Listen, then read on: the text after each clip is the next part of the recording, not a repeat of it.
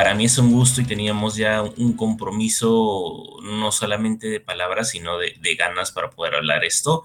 Eh, esta ha sido justamente una semana de, muchas pláticas, o sea, de muchas pláticas y pláticas, híjole, súper bien interesantes. De hecho, me tocó dar una clase, ¿qué día fue? El miércoles, si mal no me acuerdo, el martes o miércoles, no, el miércoles me tocó dar una clase en, en ISDE, ISDE es una de, es la mejor, actualmente es la mejor este, escuela de, de, ¿cómo se llama? De negocios y derecho que hay.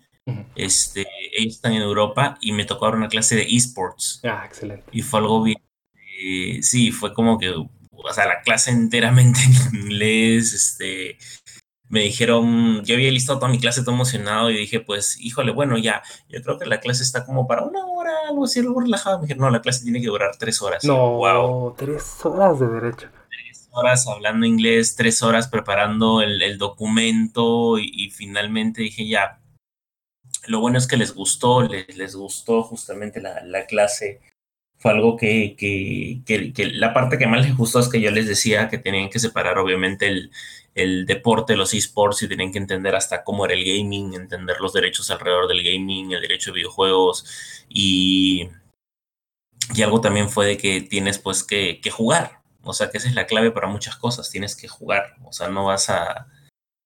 Eh, los abogados que y, y, me dio la razón porque me dijo que en España pasaba lo mismo, había muchos abogados que se decían que, híjole, sabían de cómics o sabían de videojuegos o sabían de esports y en su vida habían cogido una consola de videojuegos o no les gustaba jugar videojuegos, en su vida habían jugado un esports o en su vida habían tomado un cómic. Me acuerdo que él me contó que a uno le dijo, bueno, Marvel o DC, y le dijo, no, es que a mí no me gusta, no me gusta ir al cine. Y el tipo se dio como que Marvel y DC Oye, derechos de cómics, o sea. Oye, pero no es tan ajeno, ¿eh? O sea, a mí en mi carrera de videojuegos hay gente que, no sé, le llama la atención, ah, vamos a entrar a trabajar en videojuegos, soy programador. Oye, ¿y qué juegas? No juego nada. ¿Y cómo, sí. cómo es posible, no? Cuando, cuando hicimos el, el, tema de las pasantías de Gametron, eh, sí me acuerdo que algunos abogados que todavía están en ese entonces, que ya no están, porque siempre rotamos un equipo para mejorarlo, por así decirlo. Este, eh, uno de ellos me dijo, oye David, o sea, de verdad hubo 500 personas que postularon, sí hubieron 500 y tuvimos que hacer una depuración total. Hubo gente que decías, esta sí, esta no. Eh, fue muy raro porque en primer lugar el perfil de, el perfil de Facebook nadie lo bloqueó por alguna extraña razón y ahí podías darte cuenta de muchas cosas y decir a quién bloqueó y a quién no.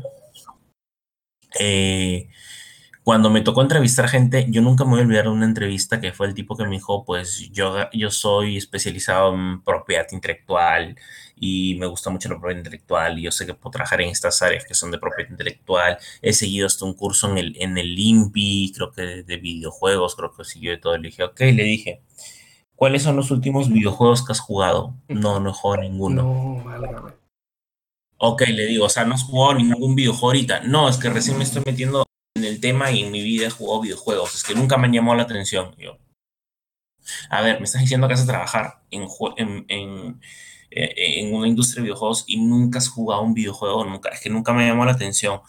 Bueno, le digo, al menos este, sabes de esports, sé que son deportes electrónicos. ¿Qué esports conoces? FIFA, NFL, NBA. League of Legends, ¿ni conoces? No. El juego más popular del mundo, no lo conozco. le comencé a preguntar un montón de cosas y la pregunta que me hizo fue, y, me acuerdo que hablé un día con Héctor y la pregunta que me hizo fue rechazar totalmente a la persona, muy aparte de su actitud, porque era muy soberbio y, y o sea, y trabajar con una persona soberbia para mí no funciona. Claro.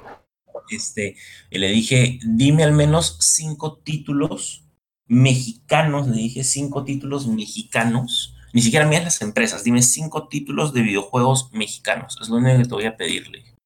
No conocía ni uno. Sí, claro. Y fue como que yo dije, y ahí le dije, mira, te voy a dar un consejo. Eh, entiendo que quieras introducirte en el tema, pero lo que tú tienes que hacer para introducirte es jugar. Si a ti no te gusta jugar, no te gusta aprender, no, no vas a invertir en juegos, pues es mejor que te dediques a otra parte del derecho. O sea, esta no es una parte para ti porque aquí vas a gastar mucho en inversión.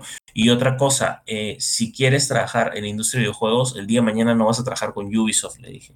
Tú tienes que empezar a trabajar con, desde el más pequeño al mediano al más grande. Y lo más importante, si vas a trabajar en México, primero tienes que conocer la industria de México. Si tú, no sabes, si tú no sabes qué es lo que está, es más, en el país que trabajes, lo primero que tienes que hacer es conocer la industria de tu país. No conocer a todos, pero conocer la mayoría. Y si no conoces la industria de tu país, no te va a funcionar, le digo. Tú puedes salir y decir por todos los lares, mi despacho ve temas de videojuegos o yo soy considerado el número uno en derecho de videojuegos. Ok, ¿a qué eventos has ido? ¿Quién de la industria te conoce? ¿Cuántos juegos de la industria has jugado? ¿Has tenido la oportunidad de probar demos? ¿A qué eventos has asistido? Si tú no tienes nada de eso en tu lista, no es un buen camino para ti. Sigue yendo a, a reuniones de test de abogados. algo, que he visto en ingeniería, que es más mi disciplina, digamos las, las licenciaturas, administración, finanzas, contabilidad, legal, etcétera, no es mi especialidad, pero lo que es lo técnico, y me ha tocado apoyar en el diseño de planes de estudio, etcétera, ¿no? Ese es mi contexto muy rápido. Es que se les prepara mentalmente, por decirlo así, a ir a empresas internacionales y desprecian o, disminuyen a la, empresa local, ¿no? Y es cuando le digo, oye, pues el primer trabajo que vas a tener va a ser en México, ¿no? Pero yo quiero irme a trabajar a Estados Unidos o quiero trabajar en estas grandes empresas como tú mencionas. Y entonces hay ese gran limbo que creo que las universidades les enseñan como esa soberbia, ¿no?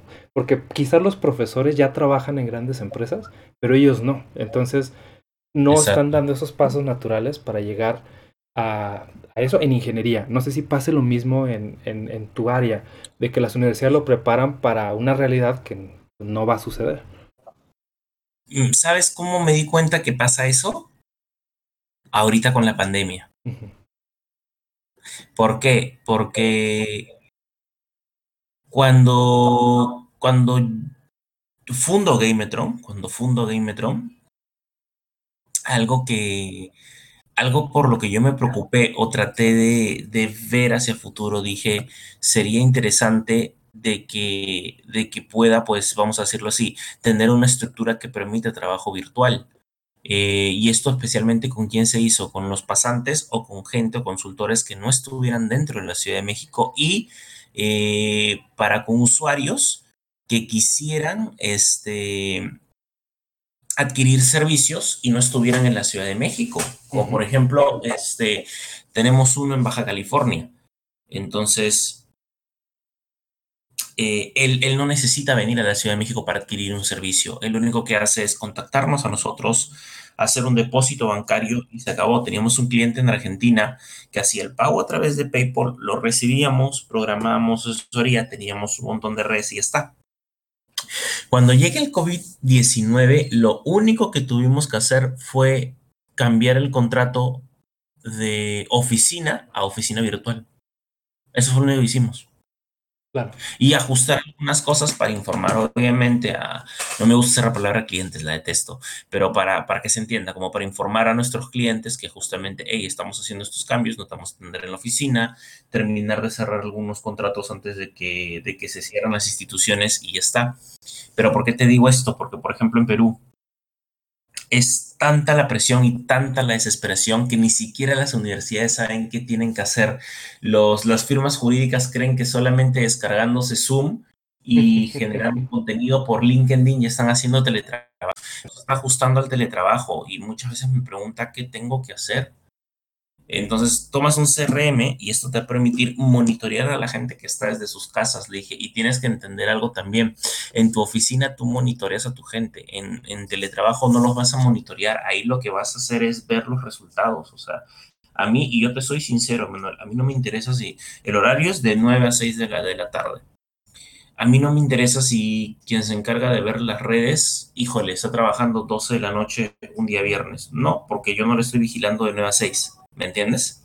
Sí, por supuesto. Si estoy, trabajando a las 12 de la noche, no me importa. Mientras me saque los pendientes de la siguiente semana, en las horas que esté establecida, está bien. O sea, en eso consiste justamente el teletrabajo, en tener confianza. Yo simplemente lo que hago es delego días, delego horas, delego eh, instrucciones y delego grupos. Ya está. Y los resultados, por ejemplo, yo digo, necesito ver estos resultados el día miércoles primero de abril a las 4 de la tarde. porque tengo una reunión con una persona el jueves a las 10 de la mañana. Y miércoles, primero de abril, 4 de la tarde, eso es en mi correo. O debería estar en tu correo. Que de hecho es un tema. Bueno, se espera, ¿no? Es un tema súper amplio. De hecho, me gustaría quizás hacer un paréntesis en eso, porque podemos hablar de 10.000 cosas, pero bueno, lo de hoy es la contingencia, el trabajo desde casa, etcétera. Mira, ¿cómo te ha funcionado a ti con gente? Creo que es un tema cultural. Yo en este momento estoy en Jalisco, quiero mucho a mis hermanos de Jalisco, pero veo que la cultura del teletrabajo les, ha sido diferente, a diferencia del norte de México, el centro de México y distintas otras ciudades, porque no hay mucha confianza en el equipo de Jalisco, cuando en la gente que tengo en Ciudad de México confío bastante. Entonces, fíjate, eh, estando en la misma oficina, eh, teniéndolas a un lado de mí, no confío tanto en, en, la persona de Jalisco y sí confío en la persona del DF. Por un lado es un tema cultural. Y otra cosa que quería comentarte es que si bien nosotros, tú y yo, por ejemplo, nuestras empresas, se han ido preparando a lo largo de los años para esa, ese trabajo remoto, uno de los grandes retos que tienen las empresas tradicionales, pues es esa resistencia al cambio, esa cultura de, de evitar el cambio, que de un día para otro, en, en, menos de una semana... La educación Exactamente, algo que he tocado mucho en, estas transmisiones y en mi día a día es que las, la escuela sigue siendo muy, muy, muy tradicional. O sea, llevas 25 años de educación desde la primaria, secundaria, preparatoria, carrera, por ponerle el sistema en México. Veintitantos años que te han estado condicionando y preparando a que la educación solamente es presencial. Y, por ejemplo, en mi universidad, que era de las más avanzadas de México, si lo quisieras decir, teníamos dos clases virtuales de las 50 que tuvimos. Entonces, no nos hemos preparado ese modelo. Las universidades donde yo colaboro no están preparadas. Más o menos han empezado a dar como indicaciones de, pues, como tú lo mencionaste, un Zoom, un Hangout, lo que sea, y esa es tu clase. Pero no están supervisando las clases, no están preparándose para ver que realmente el alumno haya tomado su, que haya aprendido correctamente. O sea, en este momento es un caos total, más además la situación económica, más la preocupación. Creo que en este momento las empresas están sufriendo mucho porque les llegó cambio de forma obligada. De hecho, algo que no sabes es que he estado grabando estos 13 minutos que tenemos como para tomar ahí unos clips para el final del episodio, porque la plática está buenísima. ¿eh? Generalmente en, este, para soltar boca, para ir calentando la garganta, podemos platicar de todo, pero casi siempre nos vamos directo a los temas y se ponen cosas muy, muy padres.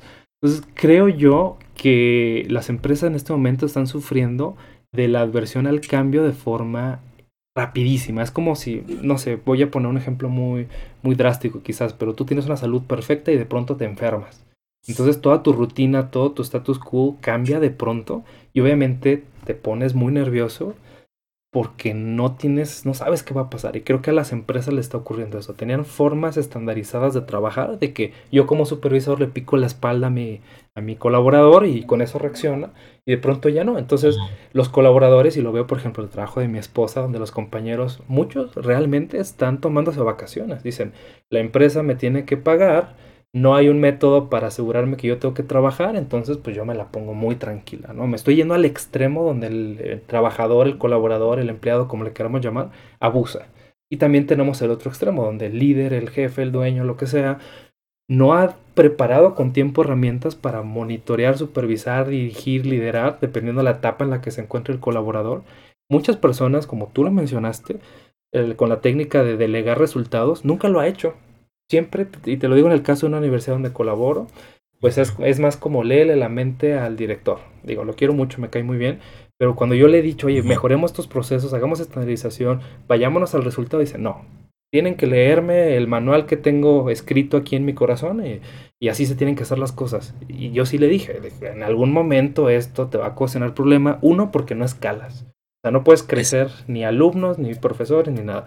Y dos, cuando hay un problema como ocurrió, y no quiero hacer esas que dicen, te lo dije, pero esto se veía venir, o sea, una crisis económica, el modelo de teletrabajo se veía que iba a venir fuerte, y desafortunadamente fue una enfermedad global, pero esto ya es una realidad. Ya quiero que, yo creo que ya hay un antes y un después. No sé tú qué opinas. Yo creo que sí, o sea, yo siéndote sincero, creo que, que esto era algo que necesariamente tenía que pasar yo he sido una de las personas que durante muchos años ha discrepado con el sistema tradicional de educación. De hecho, lo detesté muchísimo, lo detesté en mi formación de abogado. ¿Por qué? Porque eh, a mí me, me, educaron bajo un sistema de hace 30 años atrás. O sea, un sistema donde, ni, donde te explico, ¿ah? donde ni siquiera podía sentarme a hablar y, sobre un hackeo o hablar sobre robo de información como un delito. Entonces, este, eh, yo me ponía a pensar y decía, oh, ¿para, qué me están preparando? ¿Para el mundo hace 30 años o para el mundo de ahora? Y estoy viendo ahorita muchas instituciones en, mi país y muchas instituciones incluso en México que no saben qué hacer con el tema educativo. En ciertos países están diciendo, vamos a tener que cancelar el año académico y ver muchos centennials diciéndoles, hey, hay aplicativos de educación, ¿por qué no los usan? Hey, podrían usar esto. ¿por Sí siento que, que requerimos en este momento un cambio y capacitación de ecosistemas. hay que entender de que hemos tenido que tomar estas adaptaciones hace mucho tiempo, pero desgraciadamente eh, no lo hicimos, o sea, no vamos a llorar sobre leche derramada, no lo hicimos simplemente, no, no tomamos conciencia de que eso en algún momento podíamos pasar. De hecho, me, acabo de acordar de algo, de que hace mucho tiempo una persona quería, quería aprender cursos de, de community manager y demás, no tenía mucho dinero y me dijo dónde me puedo meter. Yo le dije, pues eh, puedes meterte a estas páginas como Doméstica, Crejana y estas cosas. Y le dije, hay muchos cursos de... de...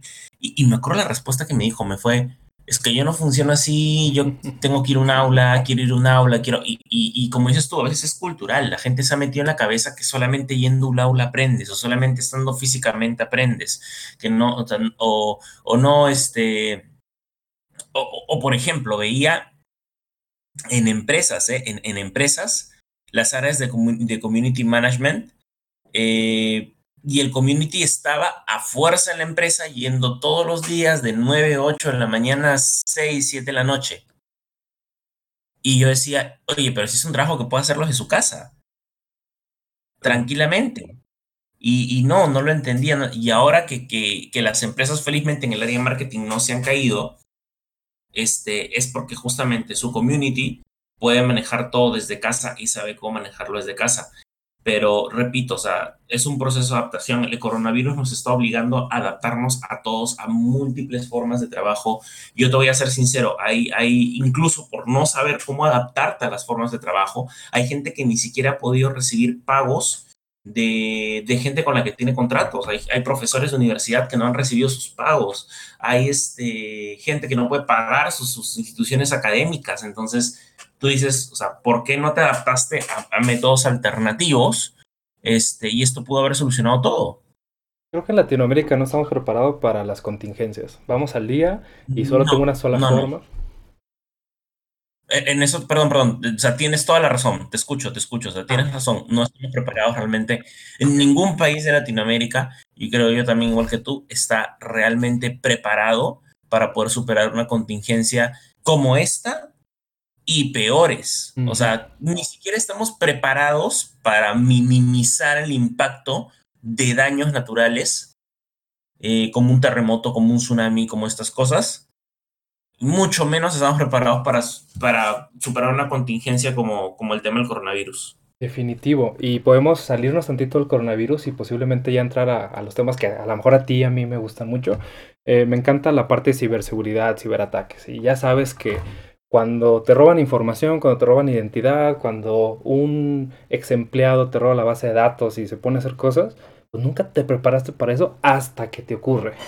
Y eso creo que pues te agarra de sorpresa totalmente, te agarras prevenido. No hay ninguna norma que esté siguiendo para prevenir em, ataques o fallas o robos. Y creo que ya entra también mucho la, parte legal, ¿no? O sea, no sé si tú opinas como yo, lo que yo he visto en mi círculo cercano es que el médico y el abogado son eh, funcionan más o menos de la misma forma. Hasta que tengo un problema voy con el médico o voy con el abogado, pero no hay nada de prevención ni en salud ni en temas legales. ¿Cómo ves? Pues. Generalizo demasiado. Estoy generalizando por, por el, no, no, la polémica. Es que, lo que comentas es cierto. Lo que comentas es cierto. Em, te voy a decir algo. Eh, y esto pasa mucho en la industria del juego. En la industria del juego, especialmente aquí. Eso es, es algo que yo me di cuenta. La gente, cuando, cuando les presentábamos a Gametron, la gente pues decía, hey, oye, este eh, yo por qué necesito un abogado. Y yo les he explicado, o sea, por qué necesitas un abogado, por, por, por esto, porque pues hay procesos que vienen en mente, tienes que proteger tu trabajo, tienes que ver muy bien la protección con tus colaboradores, tienes que tener contratos de confidencialidad. Y, y siempre me salían dos respuestas. Me salían, yo siento que en este momento no necesito abogado. Ok, perfecto, es respetable. Y otro que me decían, eh, no, yo ya tengo un abogado y pasa, y pasa, ojo, pasa lo mismo. No solamente vamos a buscar a un abogado o a un médico cuando recién tenemos el problema. Vamos, lo peor es que ni siquiera vamos a, o sea, tengo un problema de corazón y no me voy a un cardiólogo. mi niño tiene fiebre y no me voy a un pediatra. Lo mismo pasa con el abogado. Tengo un problema penal y no me voy con un penalista, voy con el primer abogado que encuentro en la guía de directorios. Así son abogados de migraciones. Y desgraciadamente, pues la gente de mi, profesión eh, llegó, llegó, se queda y yo veo cómo lo soluciono. Sea, lo soluciono sobre la marcha. Y es igual con, con, en muchas profesiones, pero con los médicos es lo que me da mucha, mucho más preocupación, porque tienes un problema de corazón y no vas a ir con un cardiólogo, te vas con un médico general. El médico general no tiene la especialidad no deja de ser médico, pero no tiene la especialidad del cardiólogo. Ahora, eh, ¿qué quiero decir con esto? La gente no toma en serio por desconocimiento algunas profesiones y eh, solamente va cuando hay riesgo. O sea, en, Game, por, en Gametron han cruzado más la puerta cuando han tenido problemas como, híjole, registraron mi marca y la persona que registró mi marca no soy yo, me robaron la idea del juego, este, necesito disolver la empresa que tengo con, con, mi socio, pero ni siquiera tenemos estatutos y no sé cuánto porcentaje me corresponde a mí, cuánto porcentaje le corresponde a él. O sea, cruzan más la puerta cuando ya tienen el problema y no se dan cuenta que prevenir el problema es mucho más económico. Claro, y puede pasar lo mismo con lo remoto, ¿no? Yo no tengo en este momento necesidad de prepararme para un trabajo remoto y tómala que llegamos con una pandemia que nos lo obliga, uno por recomendación del gobierno o incluso obligación del gobierno, o simplemente porque es una tendencia que te va a ayudar, te va a abrir a tener más talento, te va a abrir a clientes internacionales. Pero sí, creo que actuamos lento, no prevenimos. Y eso yo lo veo, por ejemplo, que viene de que las empresas se polarizan en una disciplina. Por ejemplo, o soy muy bueno vendiendo y, vendo promesas que no sé después cómo voy a cumplir. O la otra, soy muy bueno operando pero no soy bueno vendiendo. Entonces me enfoco en prevención de riesgos, en hacer todo bajo la, regla, pero como no estoy vendiendo, esa empresa desaparece. Esa empresa con buenas prácticas desaparece y sobreviven las empresas que venden sin un plan sostenido de acción. Entonces como que no hemos encontrado ese balance requerido en todas las disciplinas y no sé, es, como mi diagnóstico súper rápido de ha pasado al menos en industrias de videojuegos pero sí, creo que definitivamente esta situación actual va a hacer que cambie todo. Si antes el arte y los juegos se hacían todos juntos en una misma, en un mismo espacio geográfico, ahora vamos a cambiar a tener técnicas donde el abogado, el, experto legal, el asesor va a estar en Ciudad de México, el equipo de arte va a estar en Guadalajara, el equipo de programadores va a estar en Monterrey y los clientes van a estar en Nuevo México, por decirte algo. Creo que eso va a ser una realidad de hoy en adelante.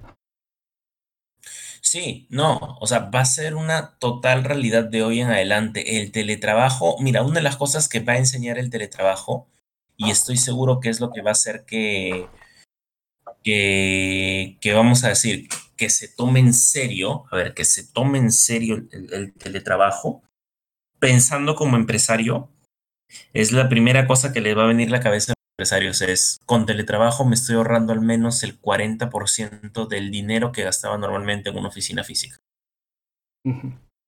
Ahora, el tema es que el coronavirus nos va a enseñar eso. Y ahora se viene el reto más bien para los que son dueños de espacios físicos, para decir justamente, ¿cómo vendo yo ahora esto? ¿Cómo vendo yo? Ahora el reto, el reto se va, va a cambiar. El reto ya no va a ser ¿Cómo le vendo a la gente que venga y consuma mis productos virtuales? ¿Cómo convenzo a la gente de que venga y este, se inscriba a mis cursos a distancia? ¿Cómo convenzo a la gente que venga y me adquiera mis oficinas virtuales?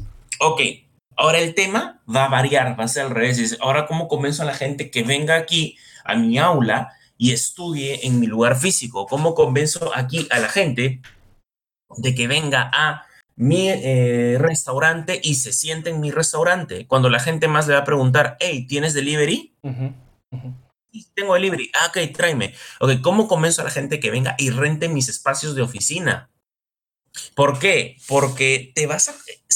la duración, lo que tenga que durar la pandemia, te vas a acostumbrar tanto, tanto al teletrabajo que no vas a querer regresar a la modalidad normal.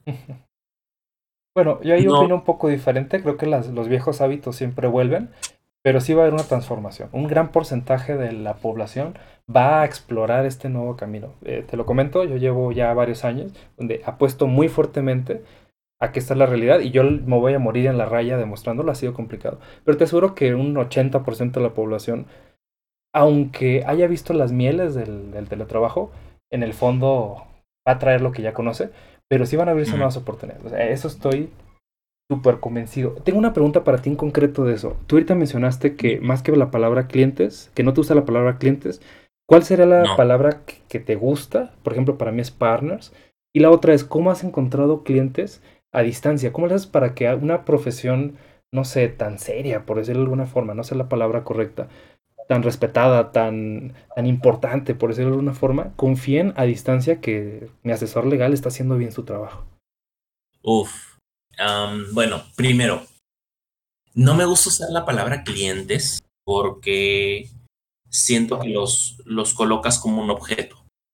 Y somos seres humanos, no somos objetos. Entonces, eso es lo primero. No me gusta usar la palabra clientes. De hecho, nosotros evitamos usar la palabra clientes cuando lo hemos tenido que usar porque no hay manera, por así decirlo, de, de usar otra palabra, pues ya, lo hacemos. Pero evitamos en un 99% usarlo y este, preferimos llamarlos usuarios, usuarios de los servicios.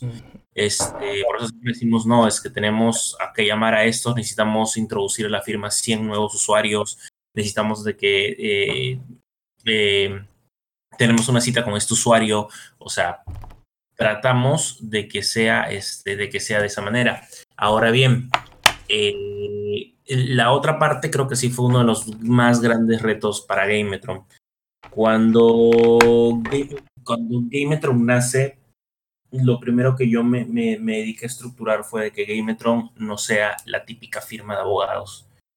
Es más, yo necesitaba que Gametron no fuera una firma de abogados, necesitaba que Gametron fuera una, una empresa, ¿ok?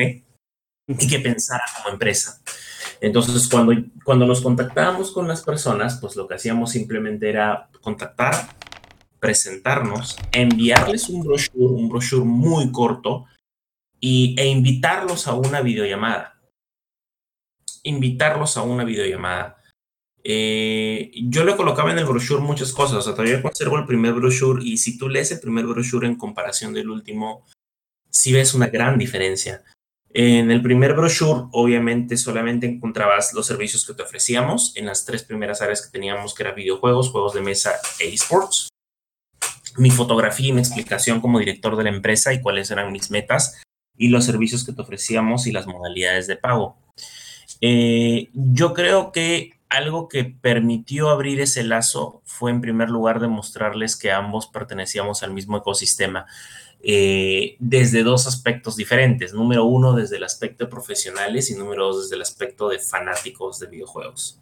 O sea, o fanáticos de esports. Creo que eso fue lo que le dio mucha confianza de la empresa hacia ellos, porque aparte hablábamos su mismo idioma y los entendíamos. Si alguien me hablaba de, de de ranking de junglas, me hablaba de assets, me hablaba de, de UX, eh, QX, UX, me hablaba de, de, no sé, testeos, y me hablaba de, de de prueba y prototipados, yo entendía lo que ellos me estaban hablando y les podía hablar de manera fluida. Y eso siento que les despertó mucha más confianza. Pero fue un trabajo de por delante, no fue muy fácil, o sea, te digo, por cada 10 personas que contactaba de manera remota, al menos uno o dos me decían, ok, vamos, trabajemos juntos, voy a confiar en ti. Porque yo también les decía eso, o sea, ten la certeza que vas a confiar en mí. Él me daba el servicio, se le emitía la factura en menos de 72 horas y en el tiempo que él había solicitado yo le, le daba el, servicio, por ejemplo, un registro de marca, les enviaba todo lo que habíamos averiguado, les decíamos cuándo íbamos a hacer el registro, le enviamos una fotografía de, su documento ya registrado y luego le enviamos este, ya la certificación del propio registro. fue un tema de confianza y después de haber hecho eso, el brochure ya empezó a tener dentro eh, a los usuarios que habían confiado en nuestros servicios. Por ejemplo, en esports hay organizaciones ahí que han confiado en nuestros servicios, en industrias creativas hay empresas de videojuegos, de cómics, de música, que han confiado en nuestros servicios y las colocamos en el brochure con algunas de sus opiniones. Pero, ¿sabes qué? También creo que algo importante que ayudó muchísimo y nunca lo he dejado de reconocer, es algo que hasta el día de hoy sigo agradecido, fue el trabajo que hizo prensa con nosotros y que hizo la comunidad con nosotros.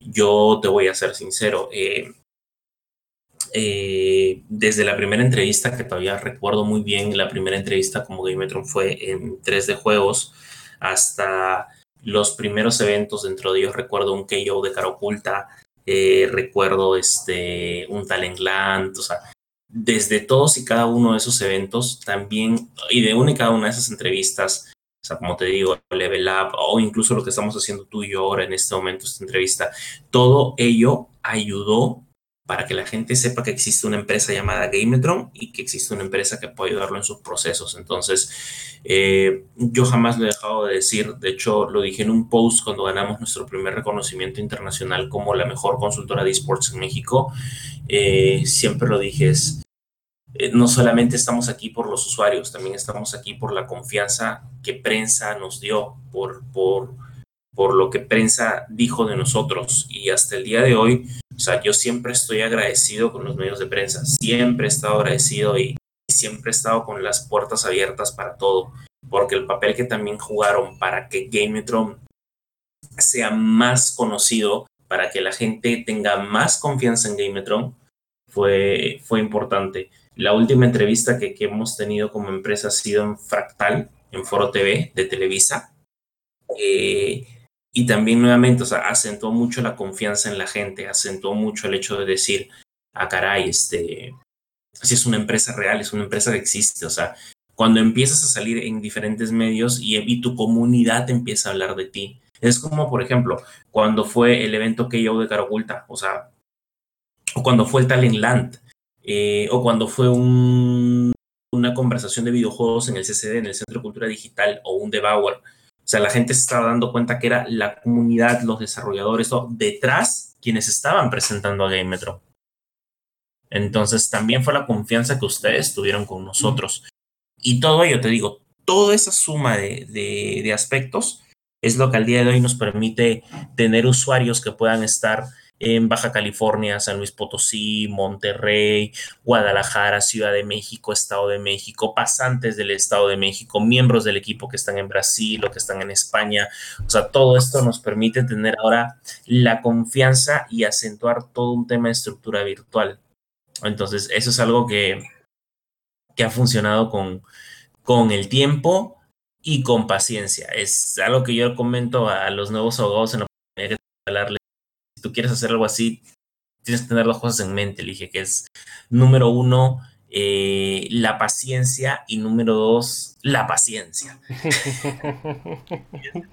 paciencia y urgencia, como decíamos. De la, de la, noche a la mañana tú no vas a ser eh, la gran firma legal, la gran empresa de videojuegos, de la noche a la mañana tú no vas a ser el mega equipo de esports como te decía, todos vemos la cereza el pastel, nadie ve cómo se hizo el pastel. Mm. Y, es un proceso, es un proceso largo, es un proceso largo, es un proceso tedioso, es un proceso en el cual es, es mucho de prueba-error, es mucho de prueba-error. Yo me he cruzado con, hasta con, con desarrolladoras, me he cruzado con, con independientes que me hacían elaborar contratos o, porque siempre con Game confirmas un contrato como usuario para brindarte muchos beneficios.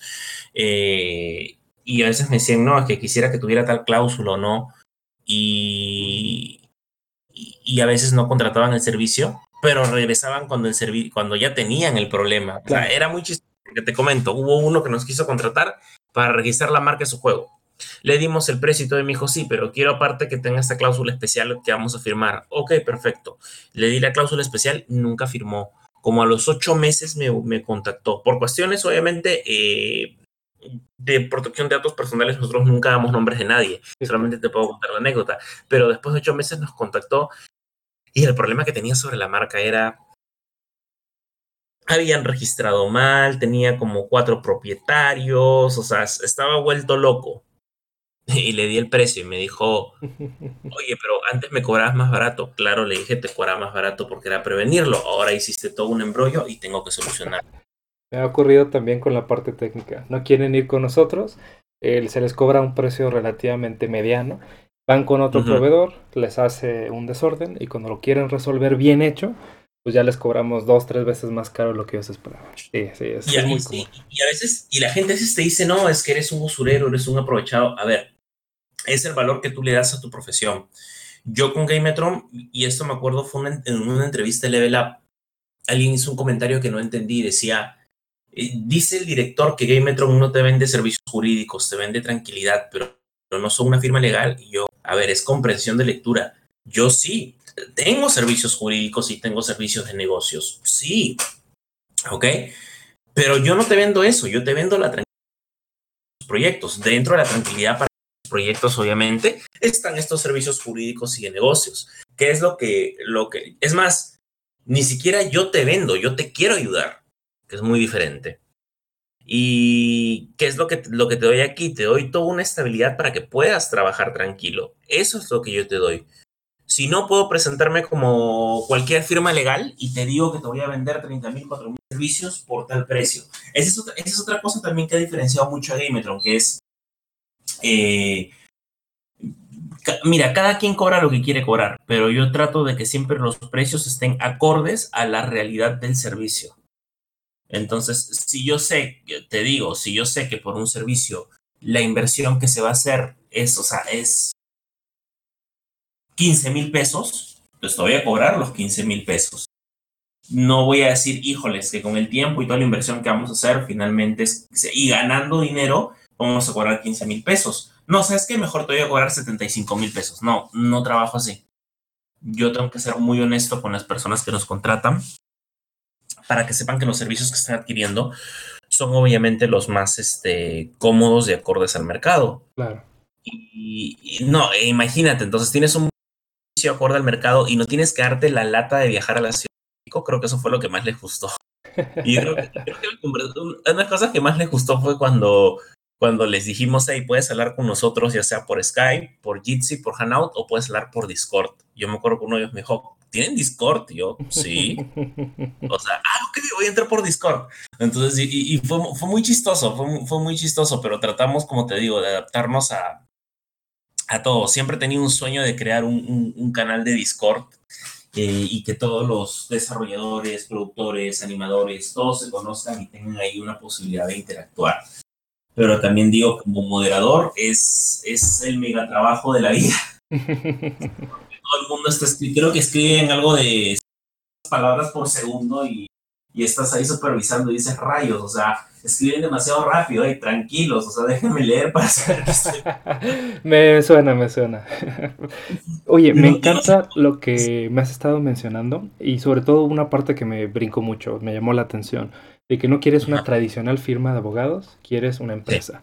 Y eso creo que a ti como abogado te pone un gran reto, ¿no? Porque o eres director de una empresa y líder de una empresa, o eres abogado. Y a veces tienes que sacrificar tú lo que estudiaste, lo que más te gusta, por dedicarte a otras cosas. A mí me ocurre, ¿no? En lugar de estar programando, que me fascina, tengo que estar viendo igual con abogados, con contadores, la, dirigir la parte de ventas. Tú personalmente, ¿cómo has balanceado esa parte de no abandonar o traicionar a tu profesión que seguramente la amas con ser el director de una empresa? Mira, en este momento, en este momento en el que está Gametron, es al menos un poco más sencillo. Pero cuando Gametron empezó, eh, eh, como te digo, nadie conoce la cereza del pastel, pero yo te voy a decir algo, o sea, te lo confieso para que la gente vea que, que es un proceso hacia largo plazo. Y si por ahí existe algún gamer geek o algo que está estudiando derecho y quisiera meterse a esto, pues, o sea, yo lo confieso, no tengo vergüenza de decirlo, pero es parte importante para que, para que sepan cómo son las cosas y que, y que nunca haya como que, ah, no, es que es un choque de suerte, todo. No. Gametron empezó un 24 de mayo del año 2018 en la cocina de mi departamento. Ahí empezó Gametron, en la cocina de mi departamento. Luego ya habilité una habitación para, para todo esto. Pero ahí empezó Gametron, en la cocina de mi apartamento. Y cuando yo empecé, pues tenía yo que ser director, contador, publicista, eh, este, administrador. O sea, tenía que ser todo eso. ¿Me entiendes? Y, y fue una etapa en la cual tú renuncias, aparte de abogado, y sí fue una etapa en la cual tú renuncias o te ves en la obligación de renunciar a lo que tienes que hacer. Sin embargo, yo también, como le digo a la gente, que tú tienes que apoyarte en gente que sabe de temas para poder hacer los temas. Tú no puedes hacer todo, ¿ok? No puedes ser un abogado todista y no puedes tampoco o contratar a un abogado para que te vea todos los temas ¿ok? Eh, y, también es uno que empieza, que empieza a dar el ejemplo. Entonces, con el pasar del tiempo, Gametron se armó un buen equipo de abogados, eh, de, abogados obviamente que, que, piensen de manera diferente y con los cuales también pues establezca ciertos parámetros para preparar a un equipo, porque también se tuvo que preparar a un equipo. Eh, también tenemos ahora Community Manager, de hecho nuestra community es una persona que ha trabajado mm, en muchas empresas relacionadas al juego, tanto juegos de mesa, videojuegos, esports. Ha trabajado en muchas empresas de industria creativa, de cómics y demás, y ahora trabaja en Gametro. Entonces creo que su lenguaje para con la comunidad y para con los usuarios es mucho más amigable que tener a un community legal. ¿Me entiendes? Eh, tenemos contador, tenemos eh, dentro, de, dentro de, la estructura de ofrecer servicios, Contamos ahora con unas, eh, eh, para, el, para el área, como se dice la consultora y el área de negocios, contamos con un gestor de negocios de esports, contamos con una persona enfocada en marketing, en legal, que soy yo, y una psicóloga. Entonces, este, todo ello, digamos, comenzó a haber un grupo multisectorial y eso fue lo primero que, que empecé a trabajar, o sea, hacer un grupo multisectorial que permitiera a Gametron salirse de la burbuja de ser simplemente un despacho, o ser simplemente una consultora, a pasar a ser una empresa. Y justamente pensar como una empresa es pensar que no todo lo vas a resolver tampoco ni ver solamente con libros legales. Mira, yo todavía sigo ejerciendo mi trabajo como consultor legal. Soy sincero, estoy, estoy seguro que en un momento ya no lo voy a poder hacer.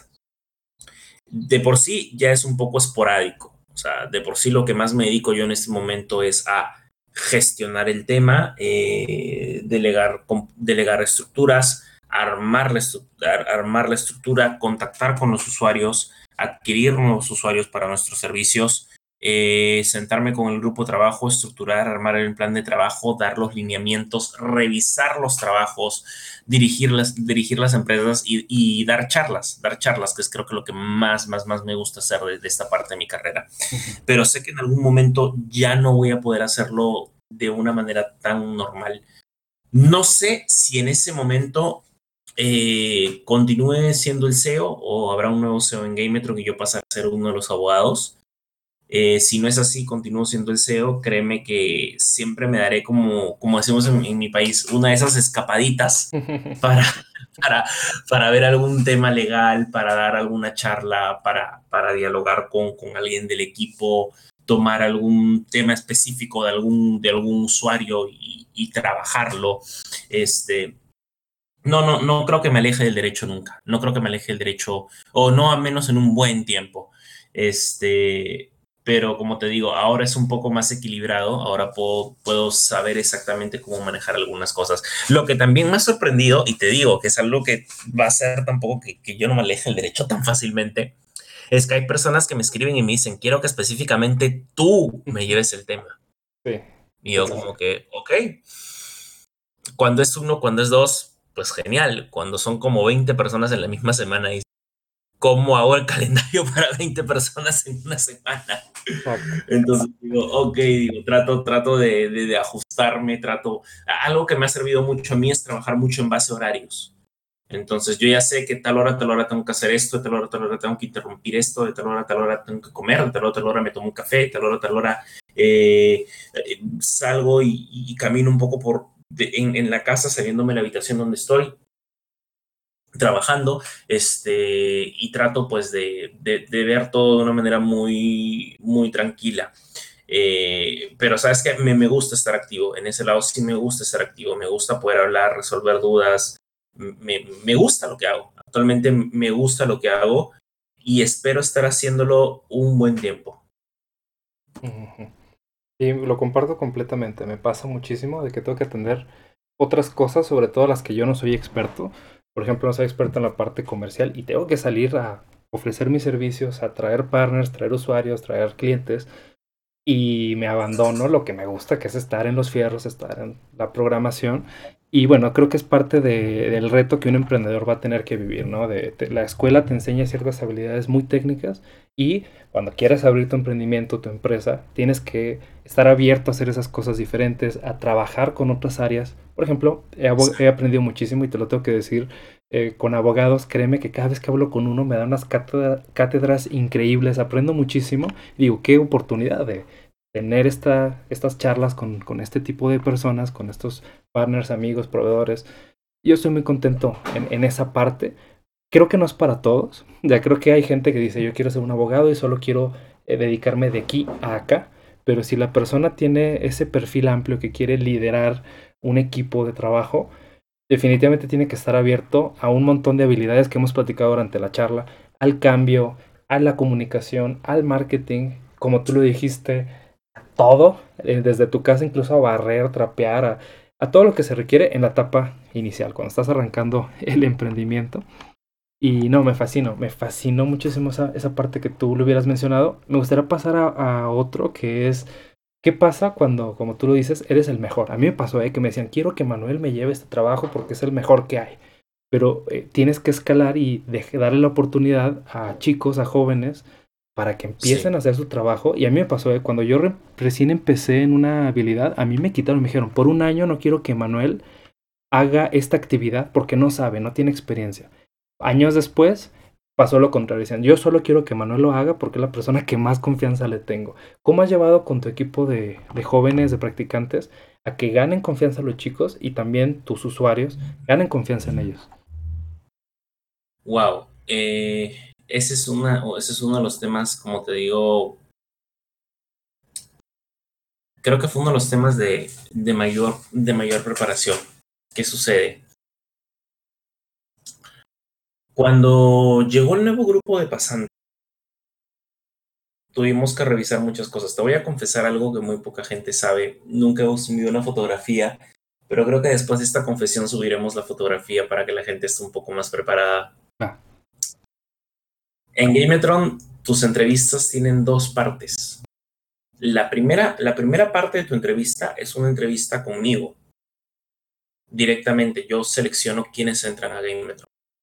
Y en esta selección te evaluamos muchas cosas, pero dentro de las cosas importantes que evaluamos es tu actitud, tus ganas de pertenecer a un equipo de trabajo multifacético, tus pasatiempos, tu manera de dialogar eh, y creo que una quinta en la que pondría es, vamos a decirlo así, o sea, sí evaluamos tus conocimientos, pero evaluamos la mente abierta que puedas tener.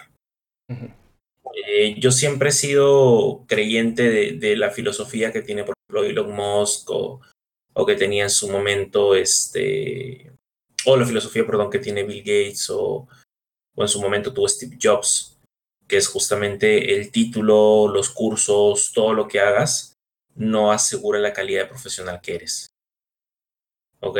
No asegura ni siquiera la, eh, la mentalidad que puedas tener o no va a asegurar el éxito en una posición. O sea, lo he comprobado con Gametron, créeme, lo he comprobado porque tuvimos pasantes que tenían las mega preparaciones y cuando estaban en el campo de batalla, como lo llamo yo, era un, o sea, había un tema de, de, que eran un poco egocéntricos, de que conocían el tema y se metían golpes muy duros en la cabeza cuando veían cómo era la realidad de cómo estaba funcionando el ecosistema. Pues bien, lo que hacemos es este es el proceso de selección. El primero, como te digo, es simplemente una entrevista conmigo.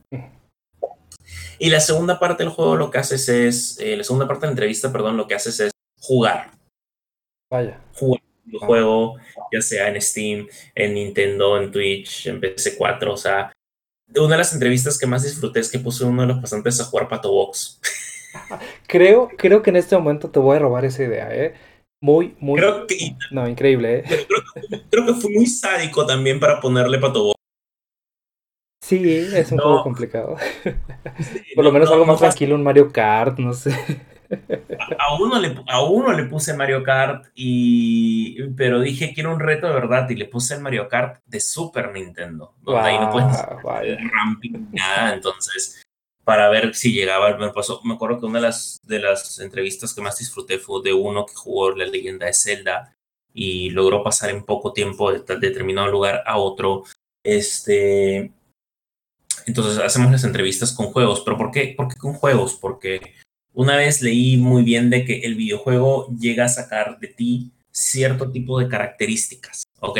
Me encantaría hacer entrevistas con juegos de mesa. ¿Cuál es el inconveniente? Que con un juego de mesa tienes que explicar una regla y a veces al explicar la regla te toma tiempo y no puedes hacer algo como muy, muy, muy dinámico. Pero sin embargo, lo que hacemos es hacerlas con videojuegos. Entonces, una vez que terminas las dos partes de tu entrevista, siempre le damos a, los pasantes o a futuros abogados la posibilidad de que ellos nos pregunten a nosotros sus dudas. O sea, si te das cuenta, es un chip de entrevista muy diferente. Entonces le decimos a ellos qué dudas tienen, nos acercan y pues les explicamos cómo se realizaría el proceso, el trabajo con ellos y si ellos aceptan, pues firmamos, este, los evaluamos los resultados de su entrevista para finalmente verificar si es que va o no va su trabajo. Eh, así depuramos un montón y solamente quedaron dos personas. Los dos actores pasantes que son Miguel Andrés y Alfredo, Alberto, perdón, y son geniales realmente, son, son muy buenos, y, pero el proceso que se tuvo que trasladar con ellos fue un proceso de preparación primero un poco lento. ¿Por qué? Porque yo necesitaba introducirlos poco a poco en el ecosistema. ¿Ok? Introducir al ecosistema durante mucho proceso pasantías fue ir a eventos, leer algunos contratos, leer algunos textos, eh, entender algunas cosas y por supuesto jugar, jugar que es algo importante. De hecho, Gametron tiene una... Eh, bueno, en la oficina física teníamos un área de, de expansión muy interesante que era un área donde encontrabas, era una ludoteca en realidad, una ludoteca biblioteca. Encontrabas cómics, juegos de mesa, videojuegos de múltiples generaciones, consolas, este, y era un área donde pues los abogados o los socios y yo podíamos sentarnos, jugar, los pasantes también en el momento que hubieran querido ellos hacerlo, podían sentarse, jugar, divertirse disfrutando eso, este, e ir aprendiendo poco a poco cómo son los juegos, cómo son los cómics, cómo son la literatura de la industria independiente y conocer también sus metodologías. Parte de su preparación no solamente es eso, o sea, su parte de su preparación sí es jugar porque tienes que conocer el ecosistema, no solamente es leer libros legales o darte contratos, o sea, lo que yo hice también fue estar eh, de la mano con ellos, o sea, estar con ellos en todo momento de la mano, direccionarlos, si tenían alguna duda me pueden escribir por WhatsApp o pueden mandarme un correo.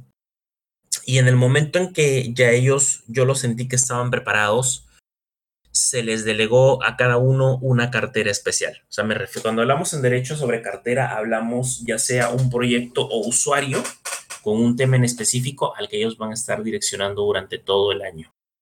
Entonces, este, ya les llegó el momento, ya cada uno tiene una cartera y el trabajo que han venido desarrollando está bien, pero te digo, no es que vienen aquí de la noche a la mañana también a los futuros pasantes que han estado haciendo pruebas se les ha dicho, o sea, no es que de la noche a la mañana vienes tú y yo mañana, ah, no sé, es que toma aquí, este, esto nos encargó, no sé, por ejemplo, eh, Emanuel, nos encargó Emanuel esto.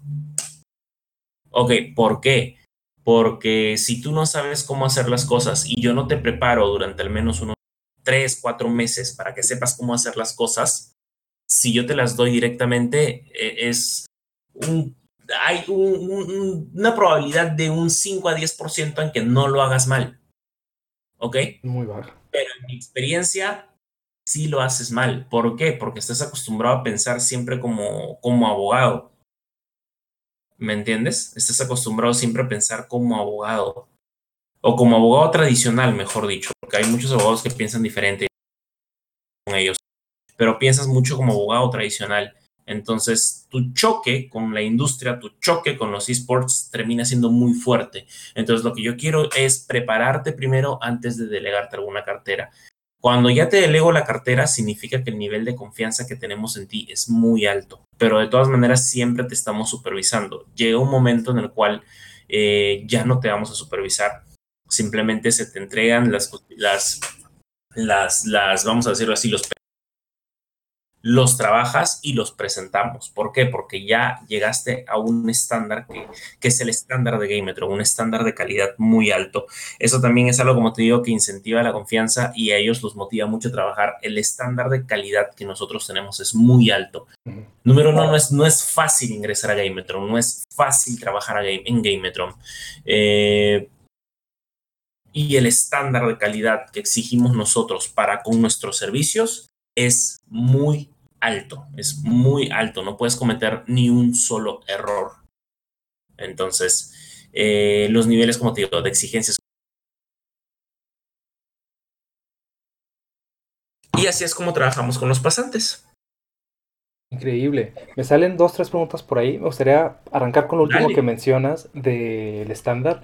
En comparación, obviamente es muy amplio y diverso, pero en comparación con, no sé, el derecho familiar, el derecho de empresas tradicionales, ese estándar es mucho, muy diferente. O, o, hay, por ejemplo, es más complicado en otras. ¿A qué quiero llegar? O sea, un joven que quiere entrar a Gametron es aspiracional por la dificultad, es aspiracional por la industria. ¿Por qué es tan estricto ese estándar?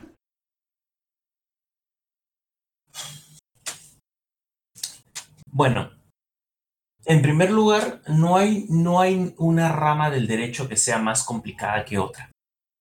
Eh, en realidad todas las ramas del derecho son y tanto el trabajo que puede hacer un abogado de familia es tan respetable como un abogado que pueda ver temas penales, comerciales, administrativos, laborales, mineros. Cada rama del derecho tiene su complejidad y, y es muy respetable lo que van haciendo cada uno de los colegas en sus profesiones y en sus direcciones. Y creo que todos podemos decir, mi rama puede ser más complicada que otra, pero yo considero que todas las ramas son complicadas. Me puse pregunta con trampa, ¿eh? yo creo. es, en confianza, estamos aquí hablando en amigos, pero sí, me dice la respuesta políticamente correcta. Eh, y aún siendo políticamente correcta, créeme que, que es lo, lo que pienso un poco más desde, mi punto de vista o desde mis perspectivas. Para mí el trabajo, por ejemplo, en el área de digital fue mucho más sencillo que trabajar en el área penal para mí, porque siento también que depende mucho de las actitudes.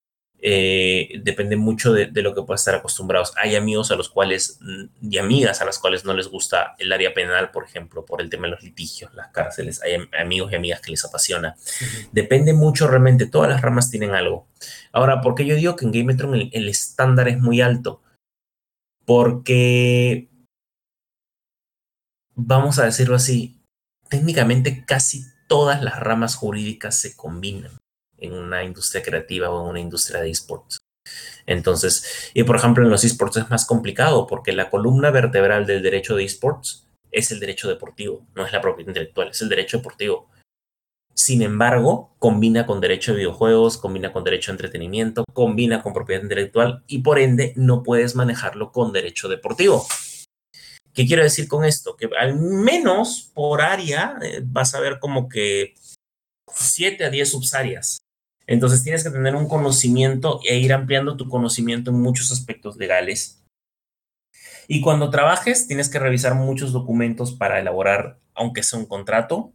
Y, eso mismo nos, motiva que al ser contratos tan complejos, tan proteccionistas, eh, tan dinámicos, no puedas cometer un solo error para nada. Eh, trabajamos mucho con contratos, entonces los contratos son documentos que eh, no pueden estar teniendo correcciones cada dos minutos. Son documentos que tienen que estar eh, siendo revisados constantemente para que puedan funcionar. Y el estándar de calidad que tiene Gametron fue algo establecido por mí.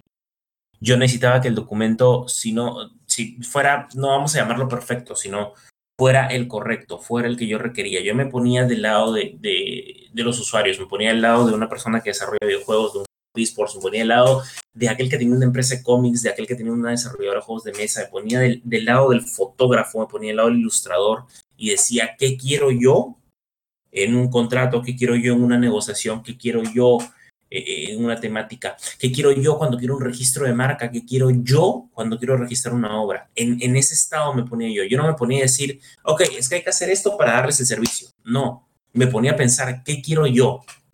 Yo, si yo fuera ellos, ¿qué quisiera yo que mis abogados me presenten?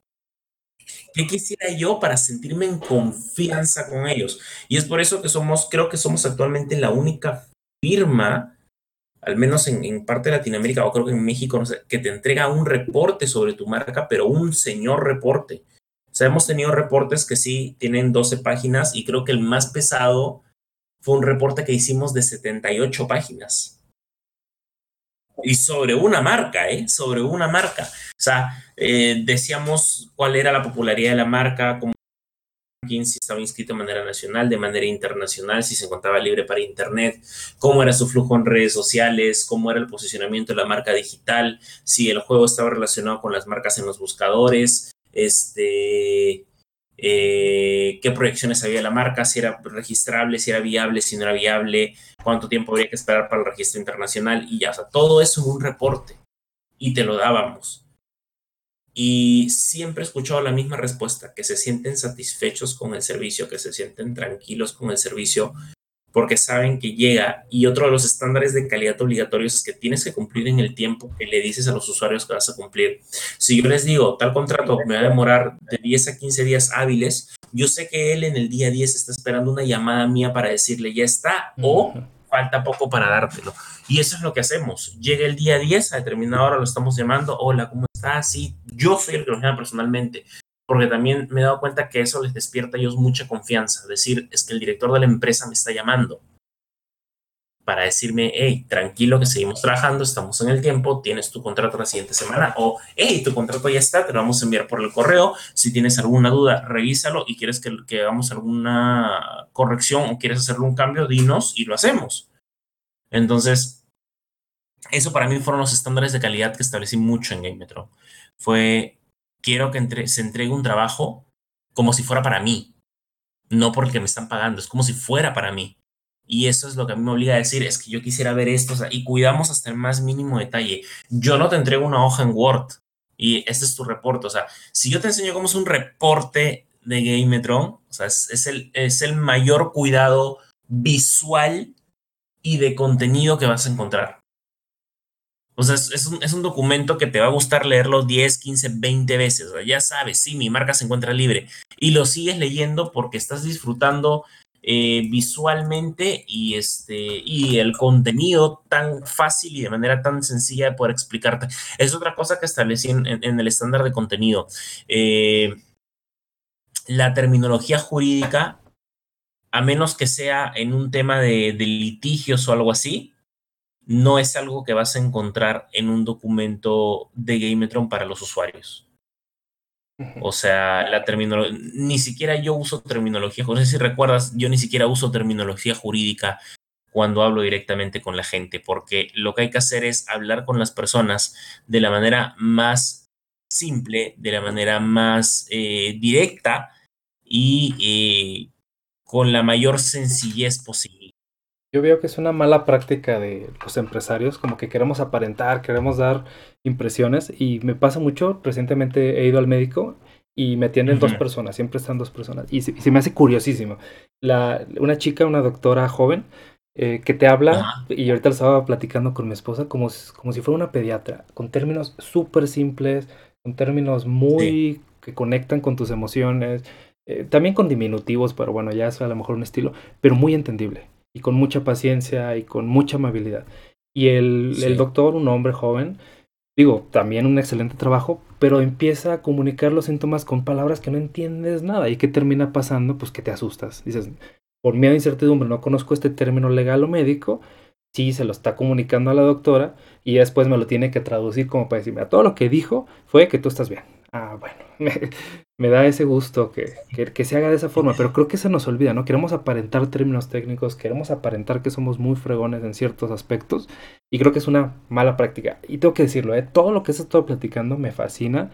Em, el estándar de alta calidad es algo que en particular a mí me encanta, lo aprendí en mi educación, lo aprendí en las empresas en las que he trabajado y hoy intento en las empresas que tengo, pues siempre pedirlo y creo que ahí realmente me ha sido un poco complicado con cierto tipo de gente, ¿no? Tenemos mil formas, por ejemplo, que ese estándar de alta calidad lo compartimos por medio de un bono de productividad con nuestro equipo. Si el equipo, si el cliente está satisfecho, si el usuario dice estoy contento, un porcentaje de ese bono se va al trabajador, al colaborador, al partner.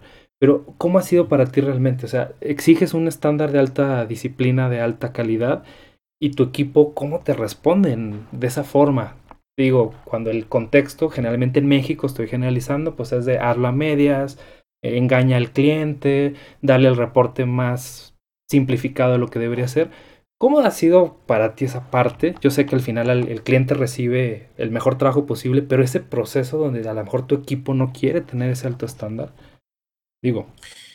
No, el trabajo felizmente en ese lado ha sido un poco más, vamos a decirlo aquí, no ha sido complicado porque por lo mismo que yo te comentaba, eh, pues, no quiero que suene cruel, pero no encuentro otra, otra palabra para poder, no encuentro otra, otra expresión que pueda decirlo de esta manera y, lo puedas entender de esta manera. Tú tienes que ajustarte a los estándares de calidad de Gametron porque Gametron ya tiene una marca. ¿Ok? Gametron tiene una manera ya de trabajar, ¿ok? Pero no solamente eso, sino tienes que recordar que te fue muy difícil ingresar a Gametron. Me encanta. eso, quiere, eso quiere decir de que como te fue muy difícil ingresar a Gametron, tienes que cuidar justamente el estar en Gametron. ¿Cómo cuidas el estar en Gametron?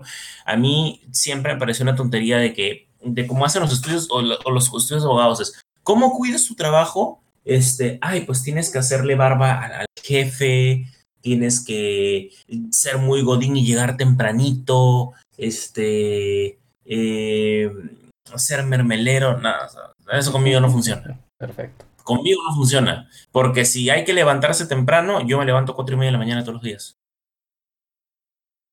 O sea, yo me levanto a cuatro y media de la mañana todos los días para poder terminar, sacar pendientes y en el día estar súper desocupado y poder atender correctamente la firma. Eh, ¿Sabes cómo funciona conmigo? ¿Cómo, ¿Cómo me doy cuenta de que estás funcionando en Gametron cuando respetas los estándares de calidad? Porque respetar los estándares de calidad es respetar al equipo de trabajo, es respetar a la firma, es respetar a tus compañeros. Eso es respetar el estándar de calidad en Gametron. Entonces, ha sido muy sencillo poder dialogar todo esto con todos y es, es muy agradable ver que todos respetan el estándar de calidad sin ningún inconveniente, que saben lo que tienen que hacer, que ya dicen, ah, ok, es que este contrato siempre, ya saben, eh, incluso cada vez que tenemos nuestras sesiones, eh, con los pasantes tenemos siempre sesiones a la semana que son sesiones educativas, entonces ya saben ellos siempre que cuáles son los estándares. Por ejemplo, yo sé que todos los contratos que vayamos a hacer siempre tienen que contar con estos siete parámetros fundamentales. Ok, voy a empezar a elaborar los contratos que me vayan solicitando. Ah, ok, es un contrato de, de Work for Hire. Ok, los Work for Hire siempre tienen esto, pero ahora, bueno, aquí viene mi parte, voy diciendo, y después de ello, siempre es importante, como te digo, durante el proceso, mucho de formación de pasantes, eh, hacer una revisión. Con, los, con el tema de los abogados hay mucha y solamente ellos tienen que conservar el estándar de calidad. En ciertos momentos también se hacen las revisiones para que vayan entrando mucho más confianza. Pero repito, nunca hemos tenido problemas con estándares de calidad.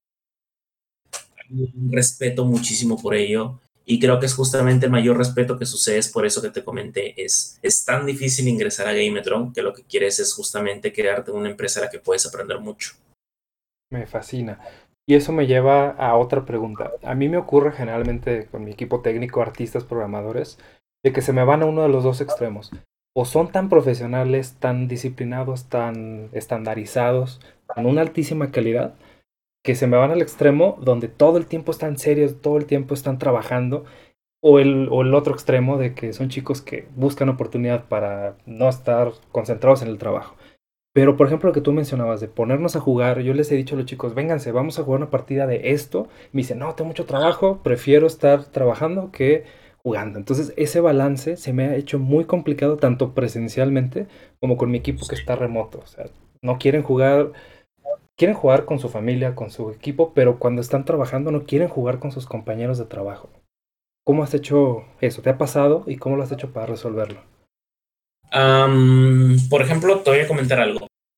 Esta semana, algo, algo que, que se, les, se, les, encomendó a los pasantes para afrontar unos nuevos retos que tenemos en esports fue justamente motivarlos a jugar entre ellos. Solamente les dimos dos juegos. Fue League of Legends y Counter-Strike. ¿Ok? La semana que ellos han tenido que hacer esta semana, por ejemplo, simplemente fue jugar. Esta semana lo único que van a hacer es este. es jugar. ¿Ok?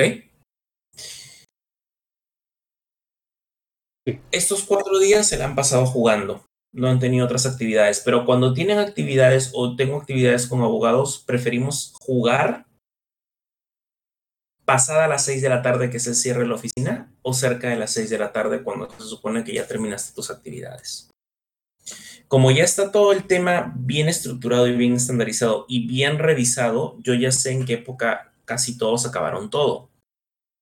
Entonces, cuando yo ya veo eso, que ya acabaron todo, ya casi terminaron todo, es cuando se les invita y dice, hey, vamos a jugar una partida. Funciona. ¿Por qué? Porque como ya no tienen que pensar en los pendientes que tenían, están un poco más relajados o necesitan relajarse. O porque ya salieron de la oficina, necesitan relajarse. Ahora estando en, en teletrabajo, es justamente que estamos estructurando cómo lo vamos a hacer. Es muy probable que sigamos teniendo el mismo ejercicio, pero ahora simplemente vamos a depender de, de juegos netamente que tengan que jugarse en la modalidad online. Ok. Pero así lo manejamos. Yo te diría eso, o sea, invítanos más bien a jugar cuando ya hayan salido la hora de se acabó, ya no es necesario que continuemos trabajando, vamos a relajarnos un rato y, y te digo algo, las veces en que nos hemos relajado, incluso cuando he tenido reuniones, yo me acuerdo que una de las reuniones que tuvimos con, con un pasante del extranjero que vino justamente de ISDE, que fue André, tuvimos una reunión en la oficina y la reunión cuando André llegó, había comida y le dije, pues, ¿qué quieres tomar? Corona, modelo, indio. Cervezas mexicanas. Cerveza, O sea, era una reunión de Game Metron a las 5, a las 6 de la tarde y estábamos tomando cervezas y eran. Entonces, creo que también eso es importante, generar una cuestión de un ambiente y una confianza en el ambiente. Si puedes generar todo eso, puedes, puedes invitarlos a convivir. A veces tampoco me, he dado cuenta yo, o fue muy difícil, que no querían convivir, que pues estaban con híjoles que seguro está esperando que yo le diga, no, es que este, o, o que, ¿cómo se llama? O, o, que tenía que, es que tengo que sacar este pendiente y este pendiente tenía que, tengo que entregarlo, en, tenía que haberlo entregado hace una hora, entonces estoy con esto y, y lo que yo siempre les digo es, o sea, a ver, el, no lo tomes a mal, pero el pendiente, o sea, va a seguir ahí, o sea, y no vas a, y tu cerebro no va a funcionar bien si no te relajas aunque sea un minuto, le digo. Entonces, eso también es importante, invitarlos y hacerles entender que relajarse también es importante para continuar con sus actividades. Canta y comparto muchas de las opiniones que tú has dicho. Me, me super fascina. ¿Qué te parece si para ir cortando la transmisión de hoy nos pasamos a otro tema? Ya vimos el... Ya te vimos como director, ya te vimos como abogado, el David en varias perspectivas, pero ¿qué tal si platicamos un poco de, de ti como gamer? ¿Qué juegos te gustan? Etcétera. Entonces arranquemos con eso. ¿Cuáles son los tres juegos más recientemente que has jugado? Los tres juegos que más reciente he jugado. Ok, me mantuve en, durante, durante este mes de la cuarentena, sí ha sido un poco complicado eh, jugar un poquito. estoy, digamos, jugando un clasiquito ahorita que es Spider-Man Shattered Dimension. ¿Ok? Eh, y lo que estuve jugando en, parte de febrero y marzo fueron tres juegos. De hecho, ya acabé uno de esos dos. Uno fue Spider-Man de PS4. Wow. ¿Ok? Y el otro son dos Metroidvanias. Iconoclasta, Iconoclast, que ya lo acabé. Me encantó, de hecho, me, encantó muchísimo. Y eh, Hollow Knight. De hecho, de los tipos de juegos que me gustan mucho, me gustan mucho los juegos eh, Metroidvania, o sea, como Symphony of the Night, Hollow Knight, eh, Iconoclast, o sea, me gustan mucho los Metroidvania. Eh, se me hacen como que muy retadores siempre estar buscando, leveleando y demás. Ah, acabo de recordar uno de los juegos que acabé en marzo, también el, otro juego que acabé en marzo que había dejado pendiente fue Assassin's Creed Odyssey, eh, ya con todos los DLCs. Pero te voy a ser sincero en algo. Yo soy un fan de Assassin's Creed. A mí me encanta Assassin's Creed, pero sentí que Odyssey ya era muy largo. O sea, ya, o sea, y era un momento en que en el decías, o sea, me sentí como en el meme, o sea, güey, ya, o sea, ya, o sea, ya, ya, entendí, ya entendí. O sea, puedes haber hecho todo esto en un solo DLC, o sea, cabrón. O sea, yo me sentía así, o sea, era como que un ya, o sea, y, y, era chistoso porque mi esposa, pues, me veía y me decía, ¿no has estado jugando ese juego ayer? Sí. Más con ese mismo ¿No nivel el año pasado? Sí, era como que sí. ¿No lo acabas? Y yo, no, ¿por qué? No sé. No se quiere acabar. sí, yo estoy prefiriendo juegos de menos de 10 horas, porque ya entre tantas ocupaciones, y también llega un momento en que me saturo, ¿no? Oye, llevo jugando esto 20 horas, ya, ya estuvo. Llevas, mira, el juego que más he disfrutado a inicio de año fue justamente el Jedi's Fallen Order de Star Wars. No es un juego largo, es un juego de con la duración necesaria, vamos a decirlo así. Mucha gente se quejó porque decía, es que es un juego corto, y yo, no, tiene la duración necesaria y siendo sinceros, era un videojuego canónico de Star Wars que a mí me encantó muchísimo. De hecho, me gustó más que los de The Force Unleashed, eh, que no eran ni largos ni cortos, pero donde las cámaras eran horribles. O sea, horribles. Yo, no, eh, yo me acuerdo que cuando jugué el primero de ellos, lo quise dejar no por la dificultad, lo quise dejar por la cámara. O sea, la cámara era horrible, no podías jugar con total tranquilidad. Entonces, digamos que yo más disfruté este juego de, de Star Wars y de ahí me pasé a continuar con estos otros jueguitos que te dije que son como como digamos los que más he disfrutado. El año pasado, de hecho, me acabé ya finalmente Cuphead, Bloodstain, eh, me quedé en la mitad de Blasphemous, eh, estuve justamente, adquirí Gris, todavía no lo he jugado, me quedé en la mitad de Metro también, que estoy a punto de terminarlo, acabé Mortal Kombat X, eh, Pato Box me quedé también en la mitad. O sea, a veces trato, como te digo, de jugar al menos hasta cierta parte y otras partes digo, no, lo tengo. Por ejemplo, en esta cuarentena, una vez que acabe este Batman, voy a tomar un juego que no he tomado en mucho tiempo, que es Mass Effect, la trilogía. este, y luego me voy a ir a Pato Box directamente a, a volverme un boxeador. Increíble. A ver cómo va en esto. Oye, juegas mucho. No me imaginaría de un abogado que jugara tanto y wow, me encanta. Y eso, y eso que solamente te nombré videojuegos. De hecho, ahorita en la cuarentena ya tengo reservaditos unos juegos de mesa para poder disfrutar con, con, con la familia.